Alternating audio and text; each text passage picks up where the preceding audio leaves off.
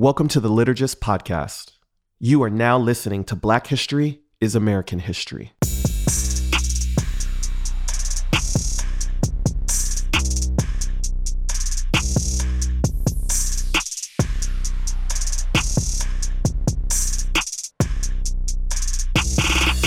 I'm William Matthews.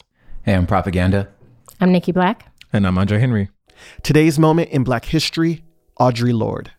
Audre Lorde, born Audrey Geraldine Lorde, February 18th, 1934, was an American writer, feminist, womanist, librarian, and civil rights activist.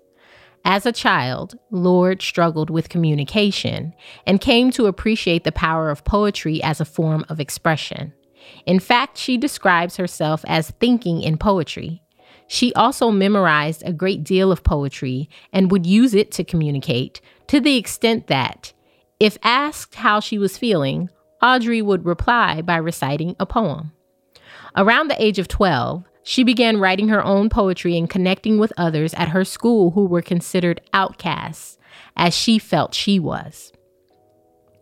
As a poet, she is best known for technical mastery and emotional expression, as well as her poems that express anger and outrage at civil and social injustices she observed throughout her life. Her poems and prose largely deal with issues related to civil rights, feminism, lesbianism, illness and disability, and the exploration of Black female identity. Lorde's time at Tougaloo College like her year at the National University of Mexico, was a formative experience for her as an artist. She led workshops with her young Black undergraduate students, many of whom were eager to discuss the civil rights issues at that time. Through her interactions with her students, she reaffirmed her desire not only to live out her crazy and queer identity, but also to devote attention to the formal aspects of her craft as a poet. Her book of poems, Cables to Rage came out of her time and experience at Tougaloo. From 1972 to 1987, Lorde resided in Staten Island. During that time, in addition to writing and teaching, she co founded Kitchen Table, Women of Color Press. In 1981, Lorde was among the founders of the Women's Coalition of St. Croix, an organization dedicated to assisting women who have survived sexual abuse and intimate partner violence. In the late 1980s, she also helped establish Sisterhood in Support of Sisters in South Africa to benefit Black women who were affected by apartheid and other forms of injustice. Her most famous essays, The Master's Tools Will Never Dismantle the Master's House, is included in Sister Outsider. Lorde questions the scope and ability for change to be instigated when examining problems through a racist, patriarchal lens. She insists that women see differences between other women not as something to be tolerated, but something that is necessary to generate power and to actively be in the world.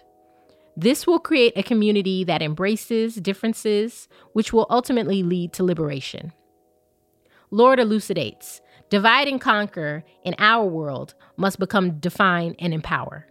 Also, one must educate themselves about the oppression of others because expecting a marginalized group to educate the oppressors is the continuation of racist, patriarchal thought. She explains that this is a major tool utilized by oppressors to keep the oppressed occupied with the master's concerns. She concludes that to bring about real change, we cannot work within the racist patriarchal framework because change brought about in that will not remain in relation to non intersectional feminism in the United States. Lorde famously said, Those of us who stand outside the circle of this society's definition of acceptable women, those of us who have been forged in the crucibles of difference, those of us who are poor, who are lesbians, who are black, who are older, know that survival is not an academic skill. It is learning how to take our differences and make them strengths. For the master's tools will never dismantle the master's house. They may allow us temporarily to beat him at his own game, but they will never enable us to bring about genuine change. And this fact is only threatening to those women who still define the master's house as their only source of support. From 1991 until her death, she was the New York State Poet Laureate. When designating her as such, then Governor Mario Cuomo said of Lorde, her imagination is charged by a sharp sense of racial injustice and cruelty, of sexual prejudice. She cries out against it as the voice of indignant humanity. Audre Lorde is the voice of the eloquent outsider who speaks in a language that can reach and touch people everywhere. Lorde died of liver cancer at the age of 58 on November 17, 1992, in St. Croix, where she had been living with Gloria I. Joseph. In an African naming ceremony before her death, she took the name Gamba Adisa, which means warrior, she who makes her meaning known. So Audre Lorde to me is kind of one of those figures that truthfully I have never done too deep a dive on her stuff, but she's named everywhere. It's like anyone that I read, especially mm-hmm. in feminist, womanist literature, they reference her. I'm reading quotes by her all the time. Uh, recently, I read a conversation between her and James Baldwin that happened. Mm. I think it was in Essence magazine. And her ability to articulate how differences make you strong and how, like, particularly black women, black queer women have to own that difference which I just thought was so profound. She was schooling this guy, right? Who's, I mean, literally, I mean, we praise Baldwin. Like, he, I think he's a genius. Mm-hmm. Um, but it, it turns out she was one of the most influential people in his life to call him out on his stuff and to help push him further, especially with his critique on race to include black women, I think, mm-hmm. in ways that he mm. wasn't seeing. Yeah, I feel like Audre Lorde is similar to Baldwin having a, there's a resurgence in popularity people are looking at her work more, quoting her. I mean, yeah. I, not a day goes by I don't yeah. see an Audre Lorde quote or, yeah, I mean, she's really being heralded at this moment. I had a coworker give me a Sister Outsider for uh, our, our, Christmas exchange, our uh, Secret what a Santa. Great gift, right? Um, so yeah, she's just kind of everywhere and um, really at the forefront of womanism and the black feminist movement or the modern i would say yeah the modern black feminist movement hmm. that phrase the master's tools will never dismantle the master's house like is like i've known that quote longer than i've even known her name right, right. that's yeah. just been out there her work precedes yeah. her yeah the idea like yeah in in that in that book the same idea of like you're not just gonna keep using me to teach you yeah you know? like that is like being able to trace it back to her because the idea is permeated into mm-hmm. all of just black thought is just like to me yeah that's why i'm like she's the equivalent of like she's a rapper's rapper mm-hmm. you know what i'm saying um, hmm. yeah yeah, and that quote or that you know philosophy about the master's tools, not dismantling the master's house, is uh, central in really radical liberation work. This idea that as Black people in American society, we're not going to attain our liberation by using the same hegemony, the same mm-hmm. uh, systems of oppression to yeah. oppress other people. Because, and I think we talked about this uh, one other time before when I was saying like a, re- a revolution is not changing the color of the people in power and changing the color of the flag. Mm-hmm. And, but that's what a lot of people think it is.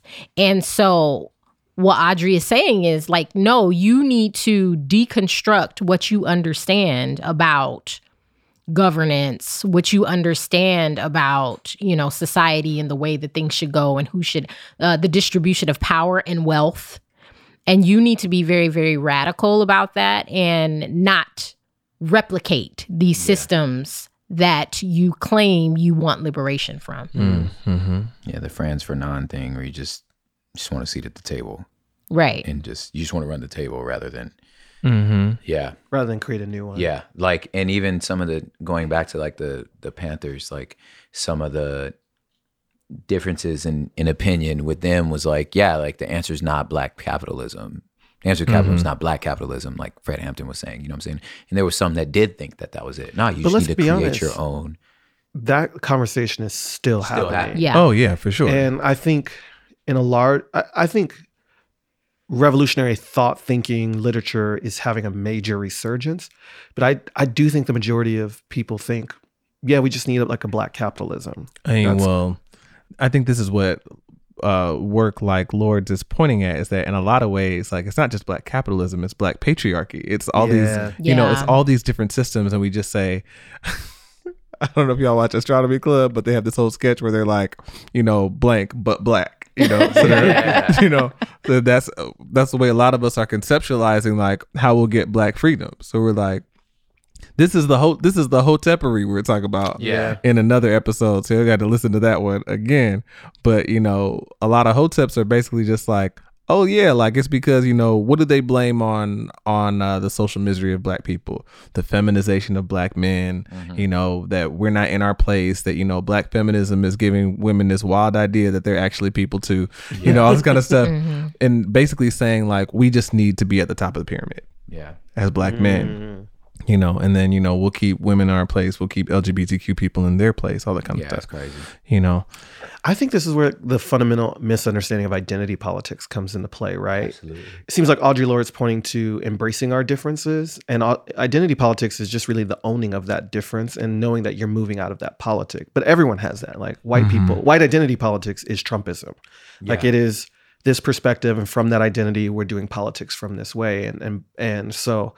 Identity politics, right, is always thrown at marginalized people, women, for how dare you lead with your difference? How dare you mm-hmm. say, mm-hmm. because I'm a woman, this matters to me, so therefore I take agency, ownership, and power. And it seems like she's kind of a, a mother of this type of radical thought, but I still think it, it gets clouded in this type of like supremacy notion, right? Of Yeah. like, well, women are just trying to control now, and yeah, now and what queer she's people are trying trying to, to control. yeah, and what she's trying to say is like, no, like add it to the goulash. Like Mm-hmm. we're making gumbo here. You know what I'm saying? And all of your identities need to go into the gumbo.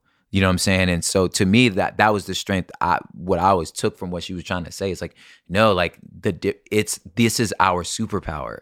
It's being able to have all these perspective into the soup. You know what I'm saying? Yeah. And rather than saying, it's like this is chicken noodle soup. Period. and then Why do I feel like that reference no. was intentional? Yeah. No, I want it to be beef stroganoff. She's like, no, that's like you're trying to you're still picking a flavor. What I'm saying is like, Yeah. let's just all put it in there and let's see what it is. You know what I'm saying? Like, you know, so like that to me, I know even just in my own life, like taking time to like go, okay, this is what I bring to the table. Now we've brought before, like now let me listen to like let me listen to the indigenous, to the Native American, bring this to the table. Look at the same thing I'm looking at. You know what I'm saying? What are you getting from this? You know, and that perspective. This is this okay. because it's different identities, and so she's bringing like I'm black, I'm a woman, Yeah. I'm queer, right? It's, val- like those it's are valid. I'm I'm also disabled. I'm sick. I'm Yeah. disabled. Yeah. Yeah. And I'm looking at the same thing you're looking at, and I'm seeing what you're not. So like, Right. Because like- I'm at a different because social I'm at a location. different location, and I'm like, I don't know anyone. Well, I know a, million people, but why would you not want that? Like, why would you not want someone to say, "Hey, I'm on the other side of this cup," and I'm telling you, on the other side of this cup, there's stuff over there that you need to see to consider to understand what you're looking at. I think it goes back to another conversation that we've had though about neutrality. And so if you are neutral, if you are the default and you mm-hmm. have now othered people, this Yeah. is a byproduct of othering people. Yeah. And so you Yeah. don't have whiteness. What cuz whiteness is a default, it's not a thing. yeah. It's just like mm-hmm. everywhere. And but oh, you're black over there. Now you're trying to taint our politics with your blackness. Yeah. I've give I've labeled you with this thing and pushed you aside. But oh, I have no I have no race. I'm just like mm. I'm a person. Mm-hmm. Yeah, Why yeah. can't you just be a person? Mm. Like that's what it Yeah. is. Why you got to bring your identity? Why you got to show up and mm-hmm. Yeah. be gay? Why you got to show up and be disabled? Mm-hmm. What what are you doing that for? Because I am all people. Because you are the regular. I am the regular. You- well, I'm regular. Like, so this Yeah, policy it's is like, what? benefiting you too, because Yeah. you know it's this really strange. It's gaslighting, yeah. is what it mm-hmm. is. Yeah, because they, they can't see your identity or see how how your identity informs who you are or gives you an alternative perspective, right? So Yo. therefore it's like Well, they can't see how their own identity gives them That they're perspective. doing what they're saying we're they're doing. doing, Right. the, the, Yeah. the doing the, thing. same thing. Yeah. Right. I forget homie's name, but he's like an indigenous thinker and he was talking about like why the Liz Warren like mishap yeah. about her Mhm. native history, why it was so damning. And it wasn't so much that she's not native. yeah. It was that you succumb to the blood test. And she, because what they were saying is like, I forget the name of the law, but it was like it's a catch 22 so like so that for you to be considered technically indigenous there has to be a percentage of native american blood in you but that that that's what the government decided before Mm-hmm. Right. for us to say we can support you and you could be covered Right. and in a lot of ways it was a very cynical way to like almost like breed out having to cover you so like Mm-hmm. if i'm if i'm a quarter navajo and i marry someone that's 20% navajo my child now may not count as a navajo child Right. because of the percentage of navajo blood inside of them but like if i raised you on a navajo reservation you know and they're like and no one's considering how we define navajo Right. you know what I'm How saying? we Like, define ourselves. Yes, that that they were like we considered part of your. 'cause There's like they were like, listen, there are runaway slaves who are full blood black who lived among our tribes that we now consider full fledged natives. Right, like yeah. you are one of us because that's how we decide identity. Right. But if but if- but for her to say, okay, I'll take the test. You know what I'm saying? Mm-hmm. You've now legitimized Uh-huh. Right. their You've reason credibility Right, to for you know what I'm saying. So there was just like, nah, like it was a catch twenty two for her, and she was like, and there was like, it's actually very possible that her being from Oklahoma, even though you know she white as all get out, it may be very true that that Native American lady that was a picture in their house was they can she considered them a, a, a- that was an elder in their family because their family may have that tribe may have actually adopted her family in. You know hmm. what I'm saying? Culturally for them, you feel me? But it's just like, but if you but if you take that test, then what you're saying is like the way that we identify ourselves don't matter. Right. Right? It, because again, you get to decide what makes me what I am. Mm. And I think Right. that speaks to your point though about like, you know, why does it feel so dangerous for certain people to just say, yeah, what you see from your vantage point is different Yeah. from what I see and my vantage point is because some people are invested in controlling the frame. Yeah. Yep. You know, it's like if you close one eye and just switch between both eyes, you're going to see that both of your eyes are actually not Yeah, they're moving. yeah, you're like It's the weird. the Picture things don't look because you're like you see clearer. You have depth perception because of the field, those combined field of vision from both of your eyes, right? Mm-hmm. But that's just not how people who have been able to control the frame on that, you know, have been able to see it.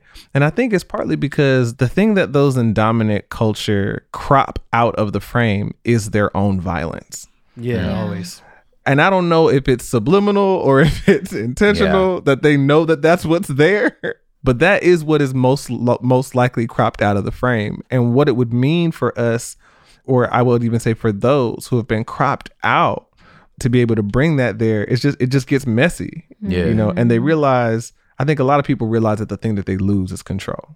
Well, yeah, if you want to omit the violence and then you have these people identifying, then they are essentially the uh, evidence.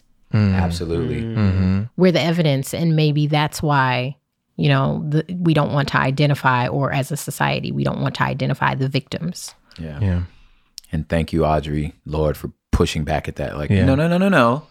No, we're here. Right, Yeah. yeah, Yeah. yeah, And bringing her whole self to the table. Yeah. yeah. Yeah. Thank you for listening to this episode of Black History is American History.